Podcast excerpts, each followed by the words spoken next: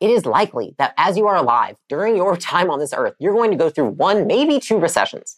And so the number one thing that I want you to remember, and this should give you peace, this shouldn't make you feel bad, is that you're not special. Everyone goes through these times. How do you create an unshakable business? I crossed $100 million in net worth by the age of 28. Now I'm growing acquisition.com into a billion dollar portfolio. In this podcast, I share the lessons I've learned in scaling big businesses and helping our portfolio companies do the same. Buckle up and let's build. During the last recession of 2008, 1.8 million small businesses went out of business for good. So today, what I want to share with you is how to prepare for the recession that's coming, or many may say is already here. Whatever, I'm not an expert.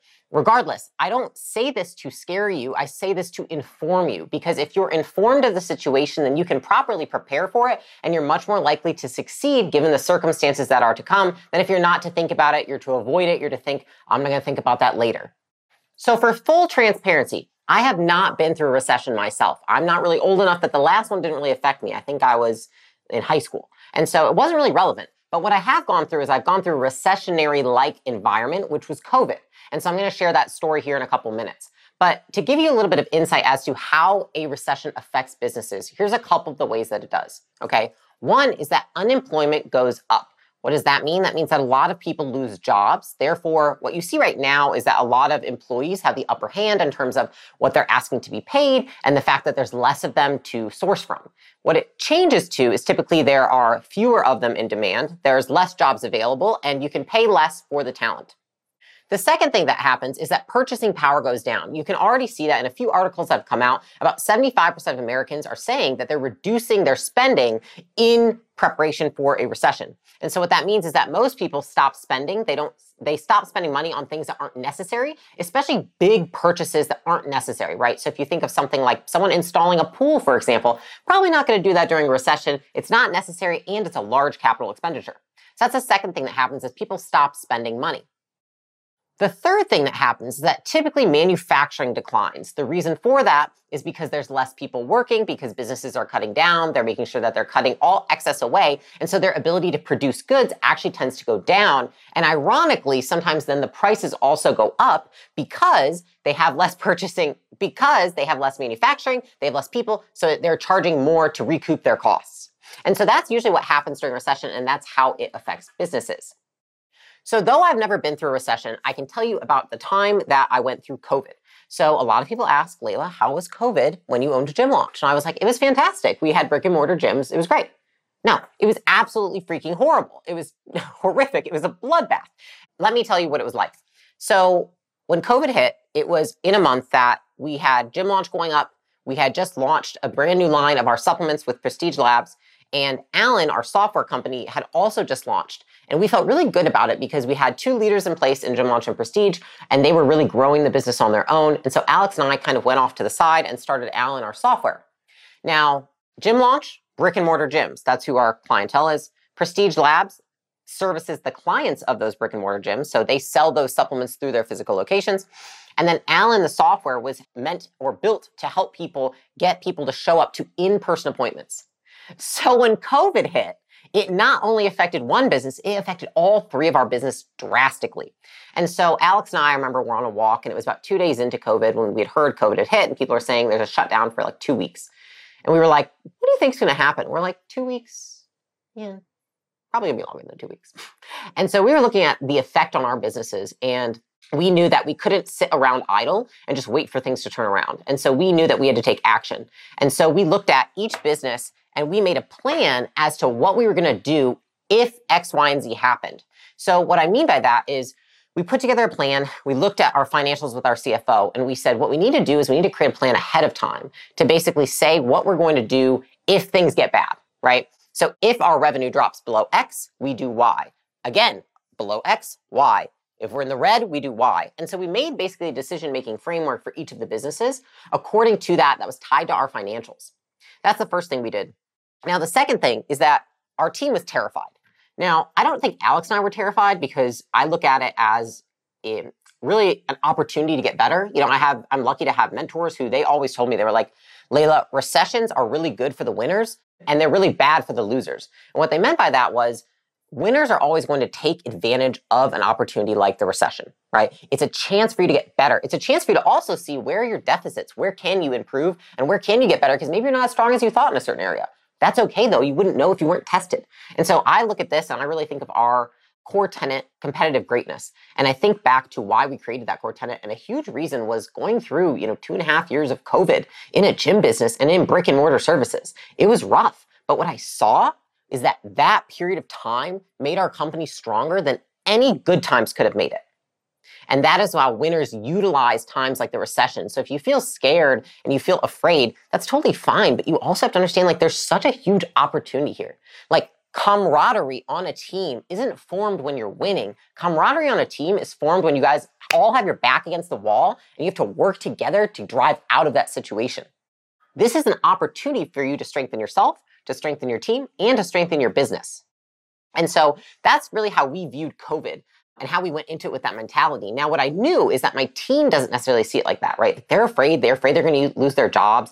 They're afraid that we're going to get laid off. They don't know what's going on. And all they want is they want a leader to show up and lead the way for them. And so, what we made sure to do during that time was show up for our team, have more communication than ever. So that meant I was sending weekly updates to our team via email Sunday night every week. And I was also hosting about every three to four weeks, hosting a full team meeting to talk about what was going on. And the biggest mindset shift that I gave to my team that though it wasn't a recession, it was COVID, I would say applies one for one is I said, listen, guys, we've been in peacetime since this company was born. We are now switching to wartime. What's the difference between peacetime and wartime, right?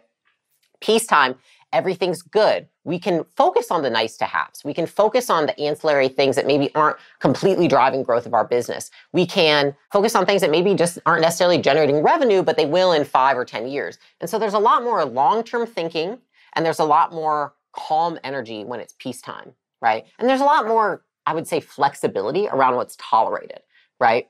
And I would say, ancillary to that is there's a lot more focus on you know, culture, building the team, you know, doing virtual happy hours, all those kinds of things. What I did was I set new expectations with the team going into this. I said, listen, guys, this is wartime. Here's the things that are going to change. One, we all work nights and weekends now. Why? This is a phrase that I got from Josh Graves, who was my boss when I worked at a gym about seven, eight years ago, which he said, we all feed the business and the business feeds us. And that's what I told my team. I said, we all feed this business. Me and Alex don't just feed this business. We all feed this business together. And so if we want to make this work in one of the worst and hardest hit industries, we need to work nights and weekends. We're not doing any of these virtual happy hours. We're getting rid of all this like birthday holiday celebrations. I know that sounds bad, but I'm saying for a short period of time, this is what we need to do because we need all of our energy focused on how do we prevent our clients from going out of business and ultimately prevent ourselves from going out of business. And so that's what we did. And I explained the, the mindset shift from peacetime to wartime. And I put it out on slides. And I said, this is exactly the activities we're going to change. And the thing was that a lot of people don't want to ask that of their teams. Our team 1000% got behind it. Every single person stepped up and rose to the occasion because they all understood. They're like, we all feed this business. If one of us slacks off, we don't have room for that right now. That person shouldn't be on the bus if they're slacking off because the reality is is it doesn't take a leader to get a business through a recessionary period. It takes an entire team to get through that recessionary period. So not just the leaders have to change their mindset, but the whole team has to shift their mindset. So on the other end of this, there was our clients, right? So at that point in time, we had about I want to say about a thousand high-end clientele in our gym launch program and you know maybe 2,000 people selling our supplements on Prestige Labs. And these are all brick and mortar gym owners. Okay, let me tell you. So, what we did is Alex and I jumped back in. We started hosting calls with our clients because what we felt like is they really needed to hear our voice during that time. And I think that a lot of people think, Leila, there's so much going on. I'm trying to save my business. I don't have time to take more calls with my clients and take more time with my team. You have to make time communication and messaging when times are hard is the number one job of a leader. And a lot of people look past that and they say, I'm too busy. I've got to go figure out how to drive more revenue, figure out how to do all these things. The reality is, you kind of have to go psycho bunny mode and work overtime and do both. You have to do more driving revenue and thinking, how am I going to grow this business or at least prevent it from going under or at least, you know, maintain my business. And you have to think, how can I over communicate so I give people a sense of security in this insecure environment? And so that is what we were doing with our clients. And what I can tell you is during that period of time, one out of three of the gyms went out of business for good. So despite our efforts, despite all the extra attention and our team working completely psycho overtime, one third of the gyms went out of business for good. And the reason for that is obviously it was a little bit worse than a recession. You know, they truly weren't even allowed to do business in many areas. But I will tell you is after speaking with hundreds and hundreds and thousands of gyms that went through this period of time, I can tell you the qualities and traits of the people who lost versus won. And a lot of people would say, well, Leila, I'm sure that the people who were truly shut down and there was nothing they could do are the ones who went out of business. It's not the case at all, actually. In fact, some of our best clients who I just knew because they'd been in our program for years and they were winners and they'd come, overcome so many obstacles with their businesses. Some of them had the worst environments, shut down for good. They were getting tickets left and right if they had people in their gyms. They were just not even allowed to have one person step inside their gym. Those people figured it out. A lot of them went 100% online. Like they pivoted and they brought all their clients online. They over delivered. They were working insane overtime as well as with their staff. And the thing was, is that they had deposited so much goodwill into their community prior to that that those people stayed loyal to them. Because they were like hey i know that this online program isn't as good as you know me going to the gym but shit i want my gym to stay in business. So i want them to be here when things open up. And so i'm going to continue to pay because they've done so much for me and they transformed my life. Those people stuck around versus the losers. Let me tell you there was one guy who he was in a certain city in a certain state that didn't even have restrictions beyond you had to stay, I think, six feet apart from people in a gym. And I remember this guy, we're on a call, and he was complaining about how it was just so hard to do business and these people distancing themselves, it was such a big deal. And I could see the faces of everybody else on the call, like, what the fuck, bro? Like, I can't even have people in my gym, and you're complaining about six feet apart. So he keeps complaining about this, and I'll never forget what he said. I said, dude, like, you have better conditions than uh, so many people on this call. Why, why do you want to quit? Because he was talking about shutting down his gym. And he said, Leila, I'm just tired. I was like, tired? You're gonna let tired put you out of business when your clients and your employees you have to fire and let go ask you, hey, John, why are we shutting down the business? You're gonna say, I'm fucking tired? I couldn't even believe it. It like blew my mind. And it was in that moment that I realized that people needed competitive greatness. That was the key that was missing to these gym owners and to business owners in general. I'm like, if you don't have competitive greatness, which is the ability to be at your best when your best is required, then you cannot go through a recession and keep your business. And so if I'm looking at the traits of somebody, one of our core values is competitive greatness for that very reason. Because one, we knew when we started acquisition.com, a recession was looming. And so I'm like, what kind of traits does a founder need to get through that? The number one, in my opinion, is competitive greatness. And that's what John didn't have. John was too tired. But winners do things that are required, whether they're tired or not.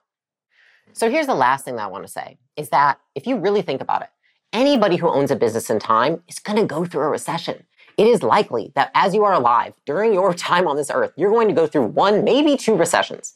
And so the number one thing that I want you to remember, and this should give you peace, this shouldn't make you feel bad, is that you're not special. You're not special. Everyone goes through these times. And so I think that what's really isolating is we think, I'm special. My situation is worse than everybody else's. But the reality is that's just not true. And this is just an opportunity for you to get better, your team to get better, and yourself to get better. And so here's the four things that I would do tactically if I were preparing for a recession. One is I would make my plan now. What a lot of people do is they wait to make a plan of how they're going to adjust their business when the bad thing comes. So it's basically like all of a sudden your business isn't making money and you're like, shit, what do I do? In that state, you're so emotional that you're not typically making good decisions. So what you want to do is you want to put a plan in place ahead of time. So here's what I would suggest is uh, my CFO gave me this advice. She said, Leila, what you want to think about when you're thinking about preserving a business and you're making these plans ahead of time is you want to think about fat, muscle, bone. Okay, so what that means is that when your business drops to a certain amount of revenue, what revenue triggers that you would need to cut some of the fat? You would need to cut fat in terms of activities that you're doing. Maybe it's celebrating, doing crazy like culture things. Maybe it's cutting fat like it's cutting positions because they're really just not needed because you don't have enough demand, right? So at what revenue level will you cut X roles and X activities? The second level is okay, there's a new level, which is maybe you're breaking even. Okay, what do you cut there? And I would call this one the muscle. So first one's fat, second one's muscle. So once you get to this level where maybe you're breaking even, what are you going to cut out of the muscle? That means that it's not fun to cut it. It's not something you necessarily want to do, but it's going to make sure that you can preserve the business so it can be around to preserve the rest of the bones, right? And so what activities and maybe key roles are not going to make sense to have when you're at that muscle level. And then the last level below that, which this is typically when a business might be in the red or on the verge of losing money, is okay, now I'm at a new level, which is maybe I'm losing money. And we call this the bone, which is what are the fundamental things that, though they seem like they are necessary for the business, I might not be able to sustain. And if I try to sustain them, I might put the rest of the business under. What are those activities or roles? Listen, guys, I know that's not fun to think about, but you want to think about it now so you make sound decisions rather than thinking about it when you're in an emotional state and then you probably make the wrong decision. The second thing that I would recommend doing is giving your team and making the message about what is wartime and what is peacetime. Now, if you want to reference this, Ben Horowitz has a great book called The Hard Thing About Hard Things, where he talks about what a peacetime versus a wartime leader is. I would go in that book and I would read that section, literally just so you could capture this, and then you can understand what you as a leader need to do in terms of shifting your behavior, as well as what your team needs to do in terms of shifting your behavior. And I would make sure I was very transparent with my team about making those changes. I would do an entire presentation to them explaining what the shift is going to look like and what we're all going to do differently. Now, the third thing I would do is I would actually adjust my marketing right? So, uh, a friend of mine, Dean Graziosi, many of you may know him for being in the real estate space, and he did infomercials back in the day. So, he's told me and Alex the story about how he actually made most of his career during the recession because he was the only one that continued to market during that time. And so, when people thought about real estate, they thought about Dean because he continued to market. And what he did was he shifted his marketing message from building this insane empire and achieving your dreams to preserving, making sure that you can at least have something for your family, learning how to generate in times that are hard. And so it was switching from goal oriented marketing to preservation based marketing. Because when people are in a state of fear, they're not thinking about these crazy, wild, audacious goals, right? They don't have the capacity. Instead, they're thinking about, dude, I just need to make sure I make rent next month. So you need to speak to the audience and what they're feeling. And that's how you would want to shift your marketing. And then the last thing is I would understand that the best founders act despite how they feel and they will win despite circumstance. There is always a way for you to win despite what's happening around you. And what you have to understand is you can't blame the recession. You can't blame the economy. Instead, you need to look at it as your strategic advantage. How will I win when everybody else is losing? How can I put myself at an advantage through these times, whereas other people fail, they lose, they quit? And so I would look at it as a battle test right, for yourself to see what do I do to come out the other side better. So, with that, I would just say my reminder to you is that my business, Gym Launch, came out 10 times stronger than it was prior to COVID. And though it was a really tough two and a half years, the camaraderie, the leadership, the cohesiveness of the team is so much stronger than it was before. I have no worry about that business during a recession. In fact, when I talked to the CEO the other day about it, he was like, recession. He's like, shit, we just went through two and a half years of COVID. What do I care? He's like, we already know what we're going to do. Like we already know what we could do and we already have a plan in place. So an example is like if your revenue is breaking even for for instance, what I know some people did is when they were breaking even, they looked at certain ancillary roles that might not longer be needed. Two examples of that are one, I saw a business that got rid of pretty much all administrative roles in that company. So anything that was an admin, they were you know, picking up details from other people, and they took those responsibilities and dispersed them to all the leaders and basically decentralized that role, if that makes sense. It was centralized to one person, they decentralized that so that multiple people were helping taking care of those extra responsibilities. The other side that I saw is that there was no room for managers that were not player coaches in a lot of smaller businesses. So a lot of smaller businesses gave a sales team, for example. Say you've got five sales guys and you've got a sales manager. When you're at the muscle level and you're about to start losing money, what I saw a lot of businesses do is they took that sales manager and said, if you want to stay on this team, man, here's the thing. I got to have you selling because we can't afford to keep you if you're not both managing and selling at the same time. And so I saw that across a lot of departments. It's just we didn't have time for all the formal management procedures. And so people had to buckle down and they had to make sure that they were only player coaches. So a lot of people ask, they're like, Leila, how do I frame wartime with my team? And I think what a lot of leaders do is they try to lessen the fear in their team. They try to make them feel better. Here's what you're not strengthening your team by protecting them from the truth. In fact, you're basically teaching them that they can't handle the truth. So what I look at my responsibility is my responsibility is to deliver the truth and be as transparent as possible. So I told my team, I said, listen guys, I've never gone through this before, but I'm going to try my fucking hardest to make sure that we come out on the other side. I will do everything in my power, right? Can I promise you that we're not going to like have to let people go? I can't fucking promise you that. And so a lot of the times what I see leaders do is they want to reassure their team versus if you reassure your team and then you do have to let people go, how does that make you look in front of your team?